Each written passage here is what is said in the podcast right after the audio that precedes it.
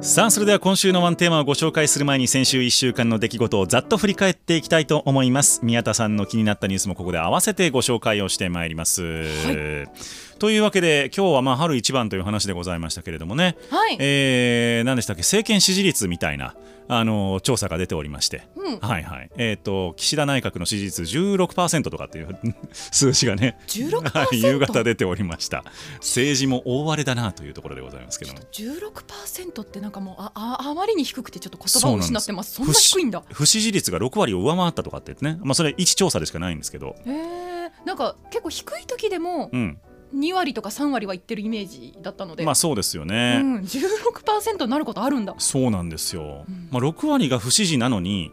なんで政権交代が起きないのか僕には不思議で仕方がないですけどねうーんうん野党頑張ってって思いますけど確かにそこはねそうですようねんうんはい皆様からのコメントも引き続きお待ちしておりますはいあのーねメッセージ募集の原稿ちょっと書いたの気づきましたあのあなたへのツッコミを待ってるんだってそうそうそうあな読みあなながらたのツッコミあそうそうそうそうそうあなたのツッコミそうですのびさんに突っ込んでいただける方をそうナビそれ募ち集しゃてういんるちゃうとかはいはいどうなんそれみたいなんとか、のびおもろいやんと かどうなんみたいな、はいはいはいはいそういうのをちょっと待ってますのであなるほどなるほど、はい私は、はいあのぜひ YouTube の方を見ていただいて、はい宮田さんの今日の美貌素敵ですみたいなコメントをねさあではお待金ち曜日のニュースからお届けをしていきたいと思います なんでなんでなんで まだ言ってない人の話を遮ってはいけないってね小学校からずっと習っている のに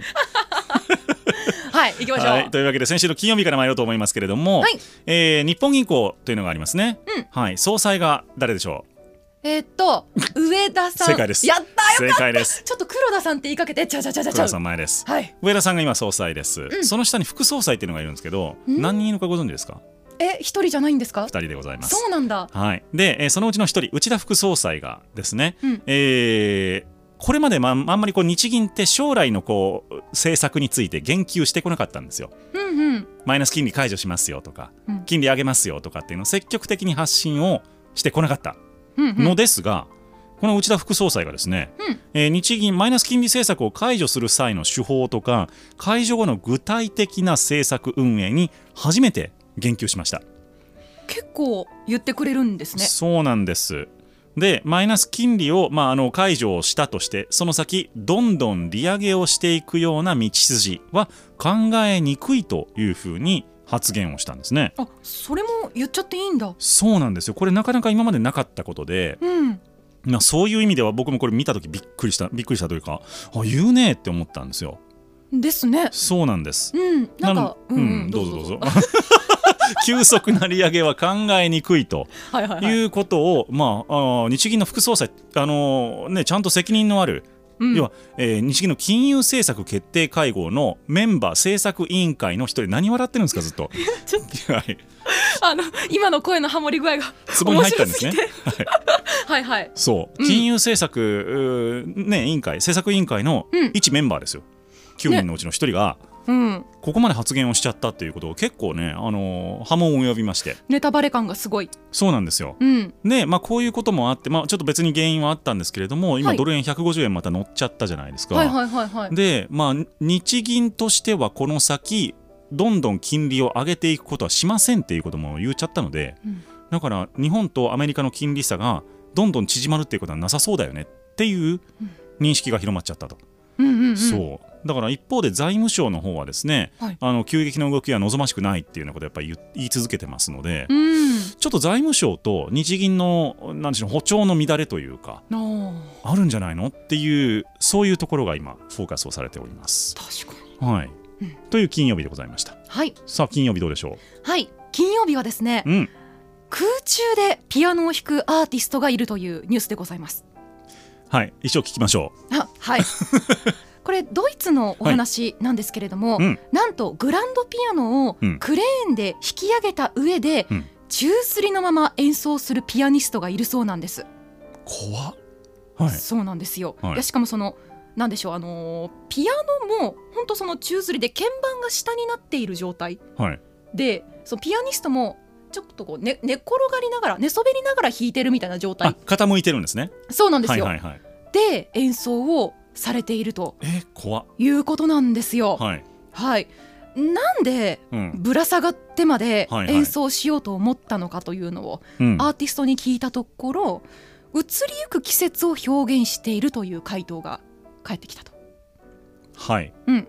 まああの春夏秋冬 はい暑さ寒さ、うん雨や風うんが演奏時のインスピレーションを刺激するそうで,、うんでしかもその1日だけ演奏するではなくて、うん冬至から夏至までの182日間、うん毎日夜明け前に空中コンサートを行うともうアほーティスト魂ですよね うそはいすごい納得いかなさそうな顔して るえー、何を演奏してるんですかそれ曲目とかって曲目は出てなかったですねでまああーフランスのピアニストが空中コンサートを行っていると、うんで観客はその下で寝そ寝そべりながら毛布にくるまりながら聴いていると、でも早朝でしょそうです、夜明ねけから早朝ちょこっのと日の近所迷惑ですよね気温6度の中でうわー指動かへんあ確かにねでもその中でさらに宙吊りにされるわけでしょそうですよなだからんかコンディションとしてはねすごいもう僕だったら血の気引き ますね高所恐怖症高所恐怖症、ねえだはいからそんな、まあ、アーティスト魂がすごいなといううんニュースでございました、なるほど、はい皆さんもできますかそういうことね私は無理だな高所恐怖症の人なら多分分かってくれると思うもうそれ聞くだけでもう手汗が出て もう今そう結構高所恐怖症なんですねあのもう映画とかでもはいあるじゃないですか、あのなんか崖の際でこうああー映像が突き落ねとされるかどうかみたいなアクション、はいもうあれも見るの嫌ですもん、結構ですもうね手が湿ってきますええー、汗でうーんはいさあ土曜日でございますけれどもはい制作株ってご存知ですか制作株制作保有株あなんか聞いたことはあるようなくらい、はい、政策というのは、えー、と政治の政に、えー策略の策ですね政策保有株というのがあるんですけれども、うんまあ、これは何かというとあのーなんあのーいろんなこう金融機関であったりあるとか企業とかがですね、えー自分の関係する企業とか関係を強めたい企業の株を保有をしている、まあ、その株のことを政策保有株というふうに言うんですね。えじゃあ政策って別に政府の何かってわけではないんですかそうなんです。あのーなので、まあ、その、なんでしょう、政治的にちゃんと保有してますよっていう、そういうちょっと。あそういうのこーとずれた意味なんですけれどもね。はいはいはい、で、えっ、と、損害保険会社。大手がですね、まあ、不正があったのは覚えていらっしゃいますか。不正はい、あのーまあ、大企業に対してですね、はいえーまあ、一社で引き受けられないような大きなサイズのうん保険をですね、まあ、そのいくつかの損害保険会社で案分したりするんですけどうんうんその時って入札をちゃんとしないと本来はいけないんです、入札はい、うんうん保険料がどれぐらいかっていうのをうん各社でちゃんと計算をしてこれぐらいがうちの保険料ですよっていうことを提示しないといけないんだけど、はいえー談合を談合というかまあ話し合いを事前にやってですね価格調整を行っていたとうんいうことが分かりましたというのがですね、まあ、スキャンダルとしてあったんですけれども、うんまあ、そのスキャンダルの温床にこの政策保有株を持っていることがあの当たっているんじゃないかと。うんでもその企業と保険会社が持ちつ持たれつになっていると、まあ、保険会社が儲かるということはその企業にとっても配当が出たりとかあー利益にもなり得る、まあ、逆にその、えー会社が儲かれば、あーうんうんお客さんが儲かれば保険会社にとっても利益があるあーっていう状況になっているのでうんこの持ちつ持たれつの関係を解消してはどうかとうんいうことを金融庁が、えー要求をしたという状態でございます。へはいまあ、これがですねあの、まあ、そういう不正が起こるんであれば企業同士の関係性というのはできるだけもっとドライにーもうビジネス上だけの関係うんにした方が良いのではないかという、まあ、そういうえー意図があってですね金融庁としては要求を行ったということです。へうーんで、も結構額大きいですよねそのそうなんです、ねええー、と政策保有株、まあ、あのいろんな銘柄もちろんありますが損保4社でおよそ6兆5000億円、えー持っているということなので、まあ、これを解消していくということになると一時的に株価の下落要因にはなる可能性ありうんます。結うん構なんかその要求っていう言葉以上に重みのあるなんかお大きい要求をしてるんだなって気がしましたそうなんです、うんはい土曜日どうだったでしょうかはい土曜日はですね、うん青森にうん中国人観光客が殺到しているというニュースでございます、青森そうなんですよほあの青森なんですけれども、まあ、今その中国が旧正月というところで、うんその日本を訪れる観光客が増える時期なんですけれども、うはいあの中国の SNS ウェイウェイボーはいありますすよね、はいあれでですね青森県の公式アカウントのフォロワー数がうん130万人いるそうなんですね。すごいそうこれすごいんですけどどれくらいすごいすごいかっていうのを比較してみると例えば大阪うんだと14万7千人とかなんで、まあ、10倍近く違うとかまあ、それでも結構いらっしゃいますけどね。まあ、そうですね、うんそうで神奈川は9万4千人、うんなので青森県だけ急にこう桁一つ違うくらいに、まあ、フォロワーがいらっしゃるということで、今そのにぎわってあの中国人観光客から人気を博しているということらしいですね。へえ、うんななんか要因があるんですかねそれって。要因はそうのん県の担当者が出している公式な見解としては、うんえー2011年にアカウントを開設してから、まあ、地道に継続して情報発信をしてきた結果だとうんいうふうに言っているそうですね。うんただまあそれだけでそんなみたいな気はするのでなんかそのそうですよね。うん、見方としてはい一つあるかもというのが、うんえーっと果物が人気説あリンゴとかってことですか？リンゴが、はいその完全無農薬栽培で話題になったリンゴが青森にはどうもあるらしくって、はいはい。はいそのリンゴが意外と中国での知名度も高くてうーん。その中国で買おうとすると数万円するようなものが日本だとかなり安く買えるとうんあの無農薬だと中国だと高いのが、うんまあ、その日本だと安く買えるというので人気があるんじゃないか説と。あーあともう一個はその日本の中でもちょっとこう異郷というかはい。あの珍しいふるさとみたいな感じで訪れている人もいるんじゃないか説があるみたいですね。そうですよね、まうあ、でんも自然がやっぱり豊かであるということと、まあ、食べ物はそのあれですよね、えー果物のみならず、ああそう海産物もやっぱり美味しいでしょうし、うん青森といえばね大間のマグロとかもあるんでしょうし、んうんそうそう考えるとやっぱり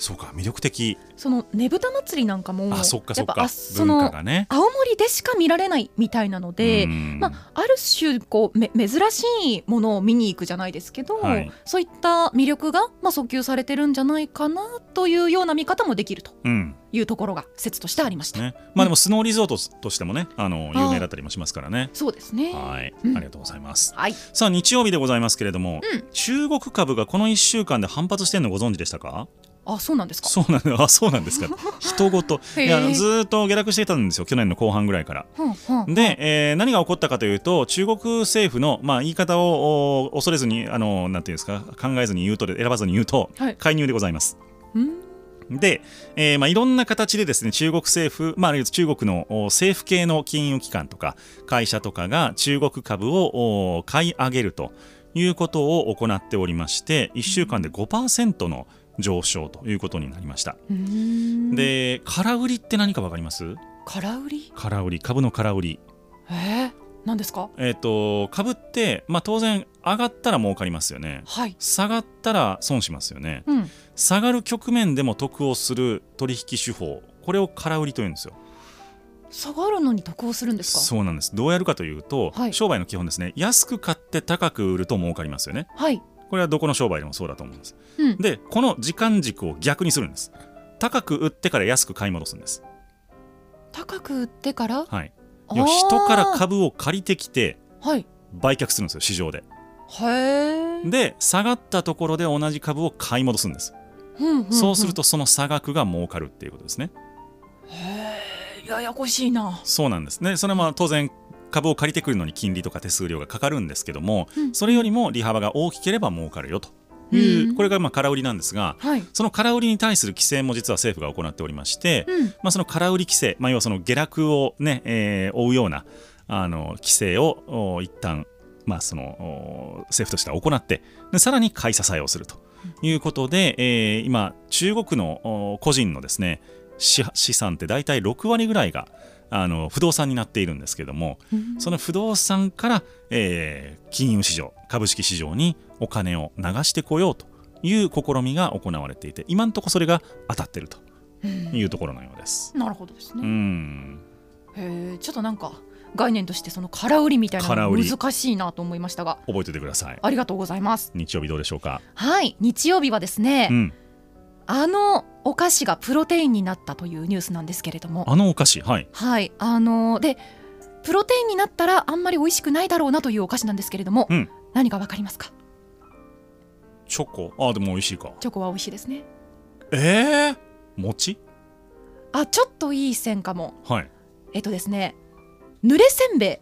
うん。い、濡れせんべいをプロテインにしちゃったというニュースでございます。す。 はい。は聞いきます。はい、あのー、銚子電鉄うん。ですね。あそこはあの濡れせんべいの製造でとても有名はい。ですよね。千葉県の銚子ですね。そうですそうです。そのまあその銚子電鉄の顔ともいえる濡れせんべいがうん、なんとプロテインパウダーになったとはい、いうところでして、 ええ、あの特徴としてはまあその結構香りが独特らしいですねあのそのプロテインパウダーの香りがプでロすテね。インパウダーの香りがなかなかと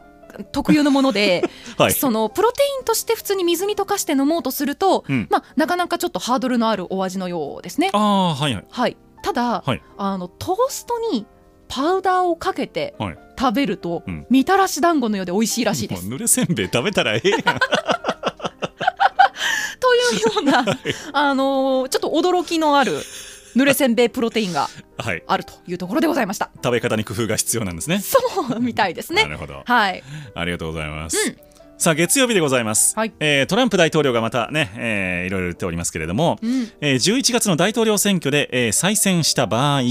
NATO ですね北大西洋条約機構加盟国への防衛義務を遵守しない可能性に言及をしたと、うんで、えーまあ、アメリカとしてはですね自分の国の国防費は国内総生産 GDP の2%以上をにするというのが目標なんだと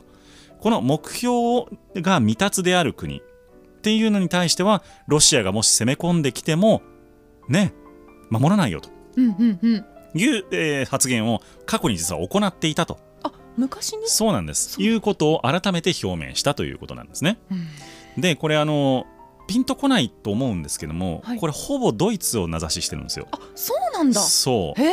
ドイツアメリカで大体国防費って GDP の3%ぐらい使ってるんですけど、はいドイツって1%ちょっとぐらいなんですね、うーん NATO の加盟国でいうとですよ。はいはい。はい、なのでその、まあ、ドイツ、まあ、ちょっとねロシアとエネルギーの関係なんかがあったりとかして、うんえーまあ、ロシアとも親しかった、えー戦争前はですね、はいい、うところもあったりとかして、まあ、トランプさんとしてはあのちゃんと国防費を出して、NATO として協力をしないのであればそれはアメリカも、えー防衛義務は果たさないよと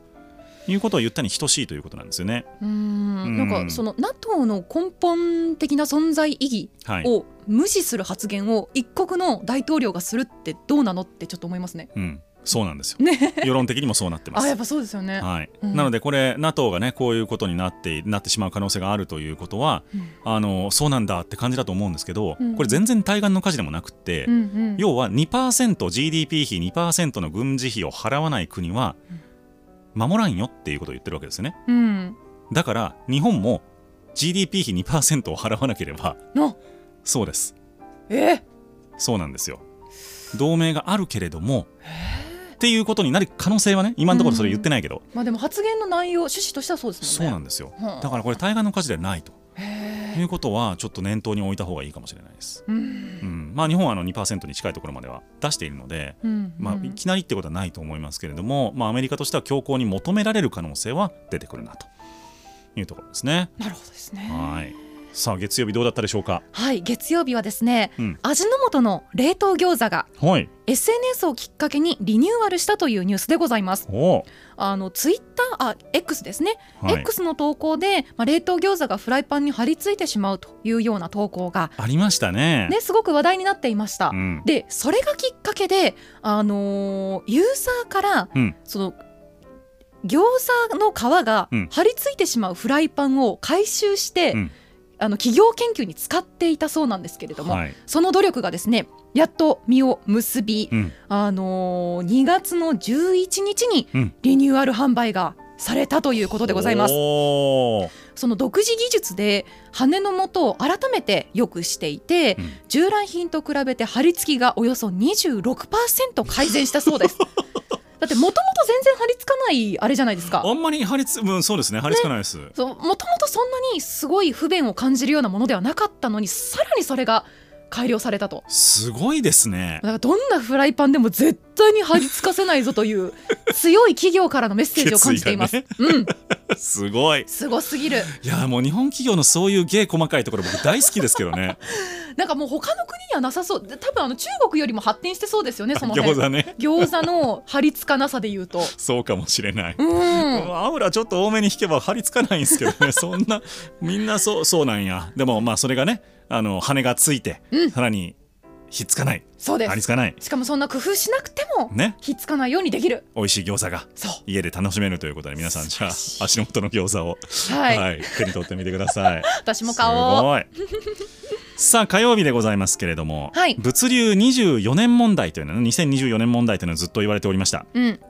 で、えー、とこれに関するですね、えー法改正案というものが決定をされまして、まあ、ポイントとしては大手の事業者は運転手の負担軽減に向けた計画を作成して実施状況をちゃんと報告しなければならない。うんで、えーそれがなされなかった場合必要に応じて国は是正命令を出すことができて、えーまあ、違反すれば罰金があると。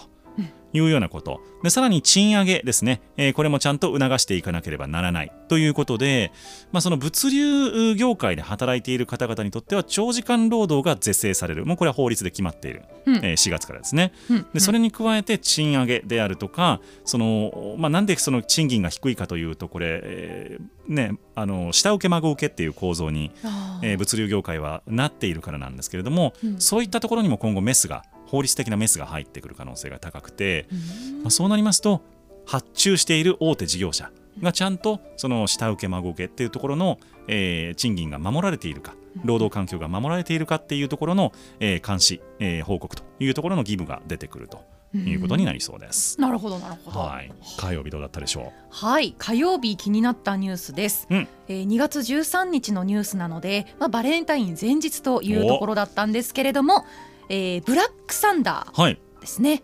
がバレンタイン特需は今もないというニュースでございますブラックサンダーがバレンタイン特需は今もない。はい、なのあだでからチョコレートなのにバレンタインでも売れないというほーニュースでございます僕もらったことありますよバレンタインにブラックサンダーをあなるほど、うんそれはどのような関係性の方から職場の人ですねあーなるほどなるほどそのブラックサンダーのマーケティング手法としてはですね、はい2013年から「一目で義理とわかるチョコうん」と称して押し出していて、はい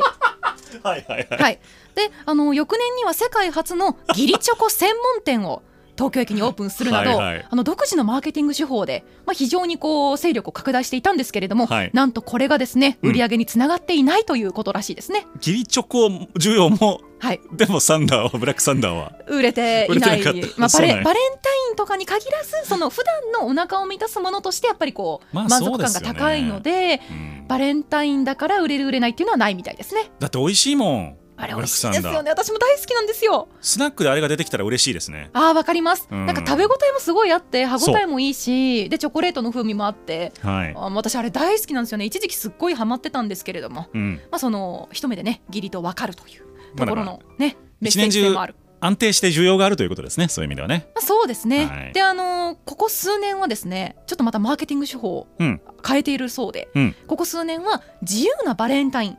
自いうの由をはいはい、テーマにしていて、うんまあ、今年はすべての人にあげることを楽しんでもらおうと2月8日から11日ですね、うんあのイベントを開催していたそうなんですけれども、うんそのあげるにちなんでほあのブラックサンダーの天ぷらをう そっ 発ちの売方すねるなどですねはいまあ、また面白いマーケティング手法を使っているということでございました。溶けそうですけどねどんな味なんやろどブんなラックサン味ダーななんんて確かにとろっとして美味しいんかなですかねとか中は結構ビスケットでサクサクだから、ねうん、そこがこう食感がより良くなるとかもあるかも、美味しそううん、はいさあ水曜日でございますはいえー MSCI という会社知ってますか初めて聞きました、はいえー、とモルガン・スタンレー・キャピタル・インターナショナルかなあーというあの会社なんですけれども、省略すんだはい、何をやってるかというと、はいあの株価指数を算出しているんです、あそうなんだはい、でその中でも特に人気なのが、えー ACWI というやつですねオールカントリー・ワールド・インデックスというのがあるんですけどはい要は世界の株式に均等に投資をしますよって言って、うんまあ、イデコのお売上売上というかあの入金額の中でも最も人気のインデックスがあるんですけれども、はいこの中からあー MSCI が作っているこの、いえー、と株価指数の構成銘柄から中国の66銘柄を除外するということになりましたほう定期的にこれ見直し銘柄の見直しっていうのは行われているので別に除外されること自体はそんなに珍しいことではないんですがうん66銘柄これが除外されるというのは結構まあボリュームとしては大きいなとうんいうところでございまして、うんうん何が起こるかというと MSCI がこれ除外しますって決めたらこの指数に連動するように運用している運用会社、うん世界中の投資信託が同じ動きをするわけですねうんなのでこの66銘柄めっちゃ売られるっていうことになるんですよなあっていうことなんですねへえなので、まあ、中国の、えー株の下落圧力になるんじゃないかというニュースでございました確かにはい、まだとただですねその中国の銘柄っていうのは700銘柄ぐらいかなすでにあの MSCI に入っているのでそうなんだはい、あの全体の影響としてはそんなに大きくはないんですが、はいはい中国をちょっと外す、まあ、成長銘柄としてのもうとりあえず中国っていう感じだったのが、えーちょっと変わってきているよというお話でした。なるほどはい水曜日どうでしょうか、はい水曜日はですね、うんラーメンのうん価格が二極化しているというニュースでございます2曲かはい、ラーメンといえば、まあ、1杯1000円の壁とかって言われていてありましたねあね1000円を超えるとなかなかこう売れ売れにくいというようなうん定説がございましたしかし今ですね、うんなんと人気ラーメンは3000円とか5500円とえかえラーメン1杯にそうですなんかラーメコンコースとかじゃなくてではなくラーメン1杯の値段が5500円というような高価格帯の高付加価値のものが出てきているそうなんですうまいんですかそれをちゃんと。えー、5500円のものはねどんな商品かと言いますと、うんオマールエビ味噌ラーメンなるほどね。はいまあ、その築地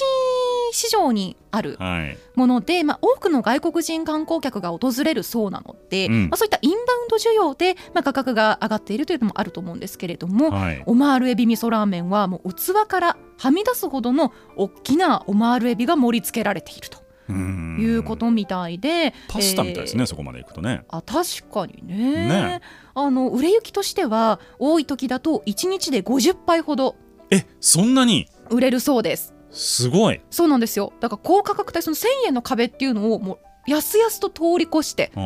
すいごく高いラーメンとでも逆にあの昨年のラーメン屋さんの倒産件数って過去最多らしいんですよ、へえなのでその本当に二極化が今すごく進んでいると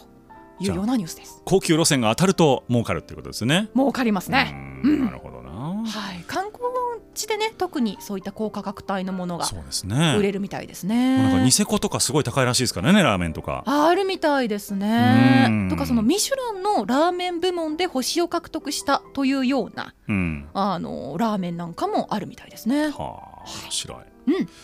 すえー火曜まますいません木曜日 です。失礼いたしました。はい、はい、世界製造業増益に転換というニュースがございました。まあ、これまでね、えー賃金がどあの上がってきているとかあの世界的に流れが良くなってきているよという話はあったんですけども、それを牽引してたのは実はサービス業だったんですね、えー飲食とかホテルとか、まあ、そういったところの給料がどんどん上がってで価格も上げることができたので、えー増益に転換ができたということだったんですがそれにやっと製造業が追いついてきたというところです。はいでまああのー中国景気の減速とかねいろんな影響はあったんですけれども、例えば、まあ、アメリカの景気が良いということを背景に自動車とか電化製品とかそういったものが販売を増やしているということで、え5四半期ぶりに増益に転換をしたと世界レベルでですね、というニュースがございました。まあ、明るい兆しですねあの製造業ってやっぱりそのお産業の根幹になるものなので、うんそういうところがちゃんと儲かっているというのはあ経済にとって重要なことかなと思いました、木曜日どうでしょはい、木曜日はですねう、うん勤務時間外の上司のメールを無視するうんつながらない権利をうん従業員に認める法案をオーストラリア議会が可決したというニュースでございます。はいはい、もう最近はねもう24時間いつでもメッセージを送れるし見ることができる、ねそうなので、まあ、その勤務時間外のその給料の発生しない時間外労働っていうのが、うんまあ、非常に多く発生をしていると。いうような課題感から、うんまあその勤務時間外の不合理なコミュニケーションを拒否することができるとんいうような権利を法律的に認められるというような変化があったみたいですね。難しいなあじゃあ明日のノビータイムズこのネタでいこうって僕が夜中にメールしても宮田さんに無視されるっていうことですよねでも今も夜中にメッセージ来たら私は無視してるから 別したにことないけどそれ確かにそうかもしれないそんなちょっとねあのここにそんなに何でしょう変化はないと思うんですけれど も国レベルでそういったオーストラリアでは行われているそうですね着せずして番組の裏側が明かされてるじゃないですかこれ私はちゃんとつながらない権利を行使してますからあそうですね夜確中かにに来たらそんな無視してますよ、普まあ通 に夜中どころか帰ってこない時多いですからね そんなことそれはそんなことないちょっと私のイメージダウンやめてくださいというわけで1日1本このニュースだけは押さえとけのコーナーでした。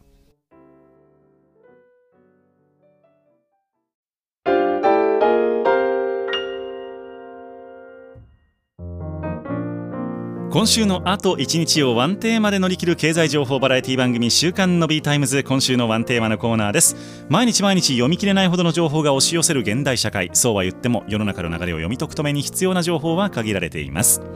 この番組ではキュレーターである私 DJ の B が過去1週間のニュースを振り返りまして最も重要だった世の中の流れを分析一つのテーマに集約してお届けをしていきます今週のテーマでございますけどもはいテック株が絶好調落とし穴はないのかというふうにいい題しました、ほうほまあ、アメリカの株価がね先ほども申し上げた通り好調なわけですううんでまあ経済の軟着陸期待ですよね一旦こう物価がガーッと上がってですねそこからこうドーンとお急激に落ちるんじゃなくて徐々にこうソフトランディングしていくというのが期待をされているわけなんですけれども、はいまあ、これを受けて株式市場も今ずっと安定した動きとなっていますうんで、まあ、特に IT ハイテク関連銘柄の上昇というのが著しいわけなんですが果たしてこれ続いていくんでしょうかというところをちょっとお話ししていきたいと思いますのお願いしますデジタル赤字って聞いたことありますかわからん今例えばどこのスマホを持ってますか宮田さんはアップルですはいえー、メールはどこのメールソフトを使ってますか G メールですはいグーグルだそうですよねはいえー、TikTok 見てますかたまに X 使ってますか使いますはいこれ全部確かに国外の企業なんですよ。はいはいはいということはそういった企業のサービスを利用するということは、まうんあ、お金を払ってなかったとしてもですよ、はい広告料でそれ運営されているわけなので、うん宮田さんのところに表示されている広告だとか、うんまあ、宮田さんが払っている使用料というのは全部海外の会社に行くわけですね。うんうん確かにというのがデジタル赤字です。ふーん要は日本の国内の企業のサービスを使えば当然国内でお金は回りますと。はいただ、えー海外の企業のサービスを使えば使うほど日本から海外に出ていくお金が多くなりますねと、確かにはい、じゃあそれどこですかっていうと、まあ、今 TikTok がね世界で一番課金をねできてる企業らしいんですけれども、うんまあ、やっぱアメリカ企業ですよね、そうですねはいえー PC を買うって言ったらもうチョイスないじゃないですかマイクロソフトの Windows か、Apple の MacOS のどっちかじゃないですか普通は、うんまあ、あとクロ ChromeOS っていうのもありますけども、うんはい、いずれにしてもアメリカ企業なんですよ確かにっていうことを考えると世界中からこのデジタル赤字でアメリカに今お金が集まってきている状態なわけですねそういうことか言われてみれば確かにそうなんです、うんまあ、これが日本の場合は、えー5.5兆円今デジタル赤字があるということでそんななんだそうなんですえー5年間でこれおよそ2倍になっております5年で2倍うん大変なことなんですよねすごいなへえでまあもちろんそのね Google の株を持っていたりとかすればそのお金の一部は返ってくるわけなんですけども利益の一部はねうんただまあ国内にもそんなにたくさんあの GAFA の株を持っている人がいるわけではないのでうんうんということで結局赤字がずっと続いてしまっているということなんですよね。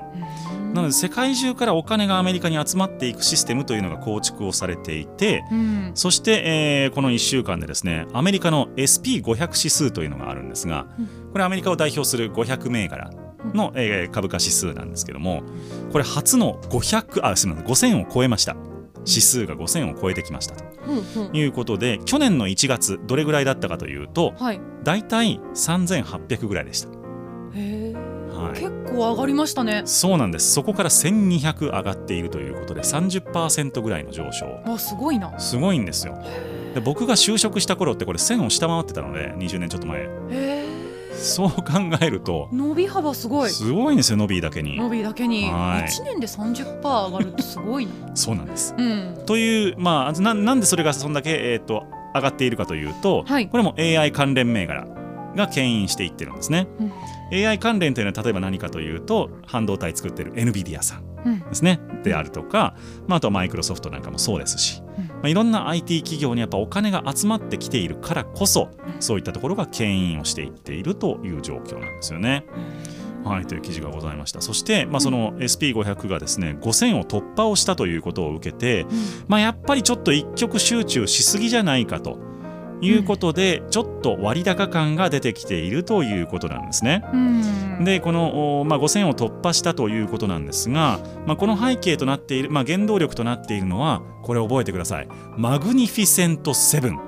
マグニフィセンとトセブいうンそうめっちゃなんかかっこいい必殺技の名前みたい、どこだと思います、マグニフィセントセブンですうか、ん、えーでも IT 系でしょ ITK ですアマゾンアマゾンアップルアップルえーっとマイクロソフトマイクロソフトえーっとなんだフェイスブックあのメタですねあそうだそうだメタあとなんだろ Google の親会社う親会社はいどこ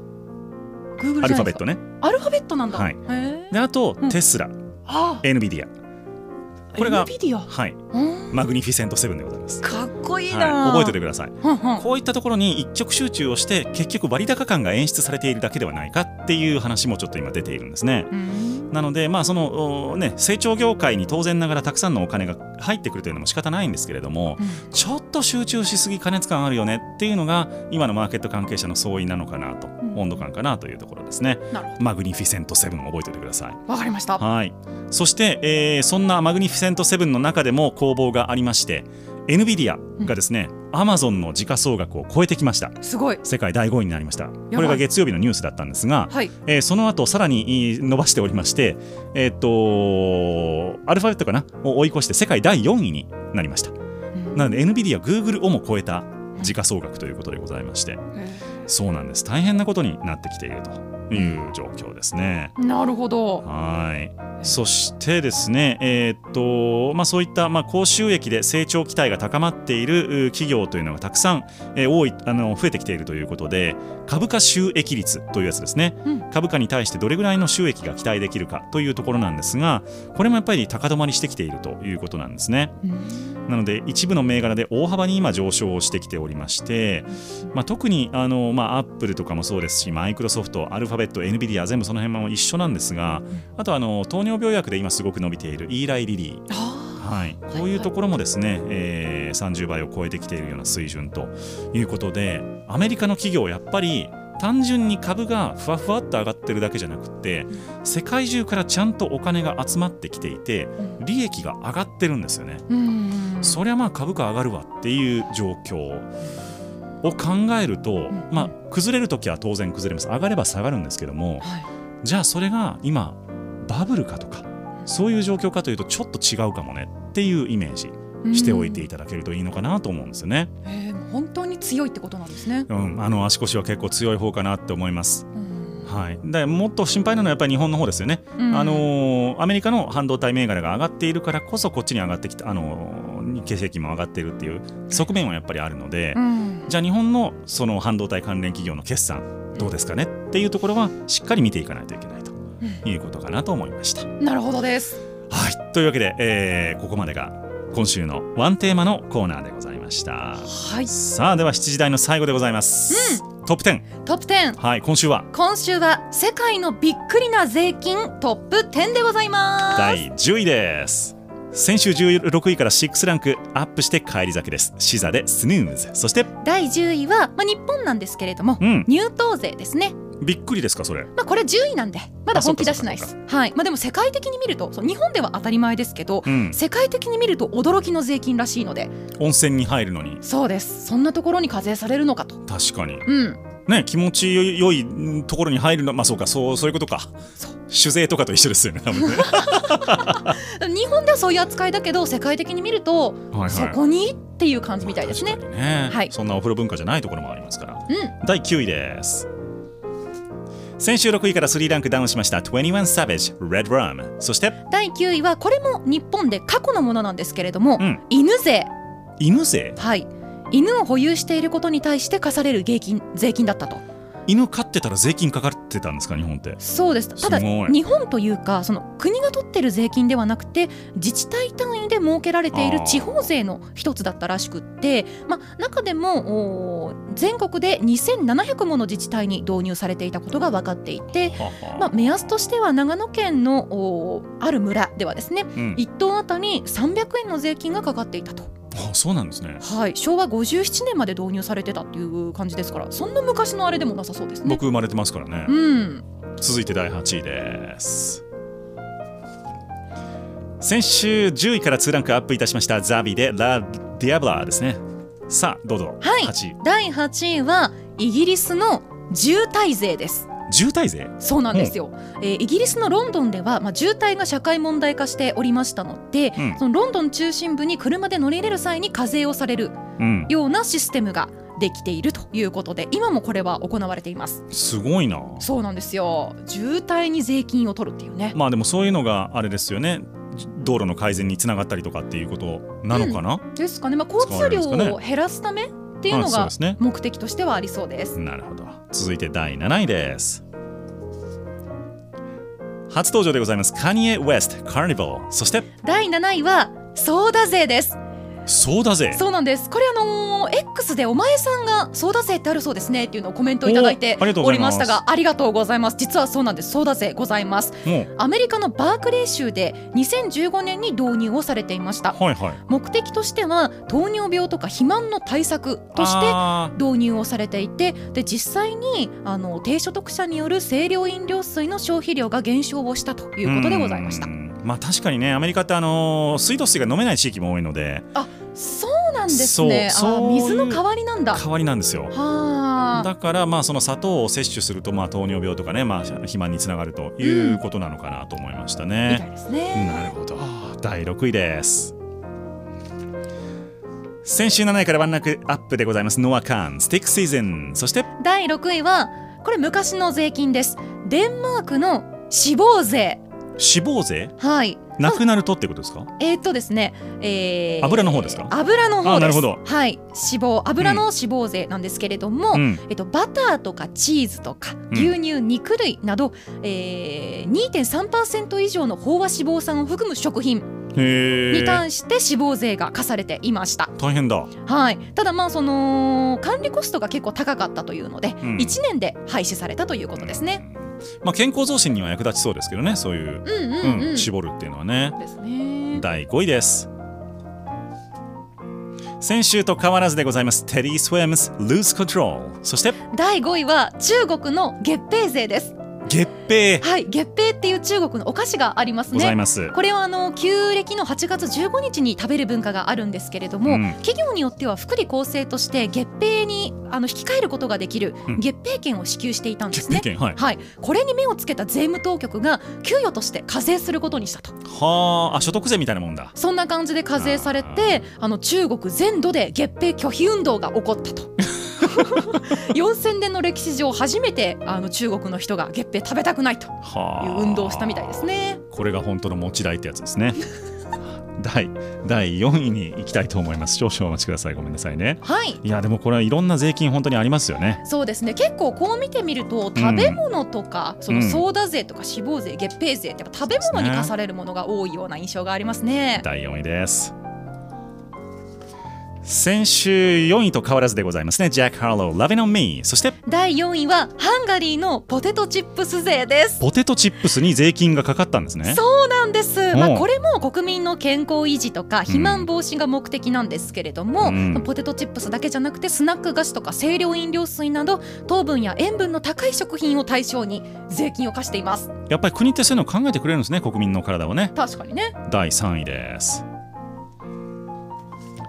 先週1位から2ランクダウンしましたテイト・マレイ「グリーディー」そして 第3位は羊のゲップ税です どうしてわかんのそれは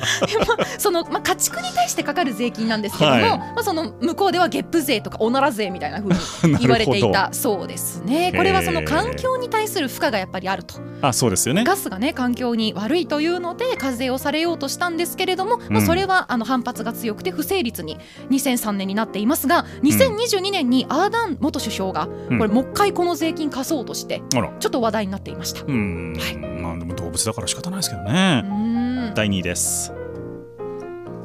先週と変わらずです。Taylor Swift Cruel Summer そして第2位は昔の税金です、うんブルガリア独身税おーらなんということでしょう払わされるんじゃないじゃあ 今そうやばいやばいやめてくださいそうい うのこれは、うんあの少子化が当時のブルガリアで進んでいて、はいでその結婚して家庭を持ってもらうために独身の人に収入の5%から10%を独身として課税をしていたんですけれどもうん結果としては出生率が導入前より下がる結果となってしまったので、はいはい21年で廃止とされましたなるほど日本でもそんな人い言う人がいそうですよねそういうことをやった方がいいんじゃないかとかねそうですね第1位です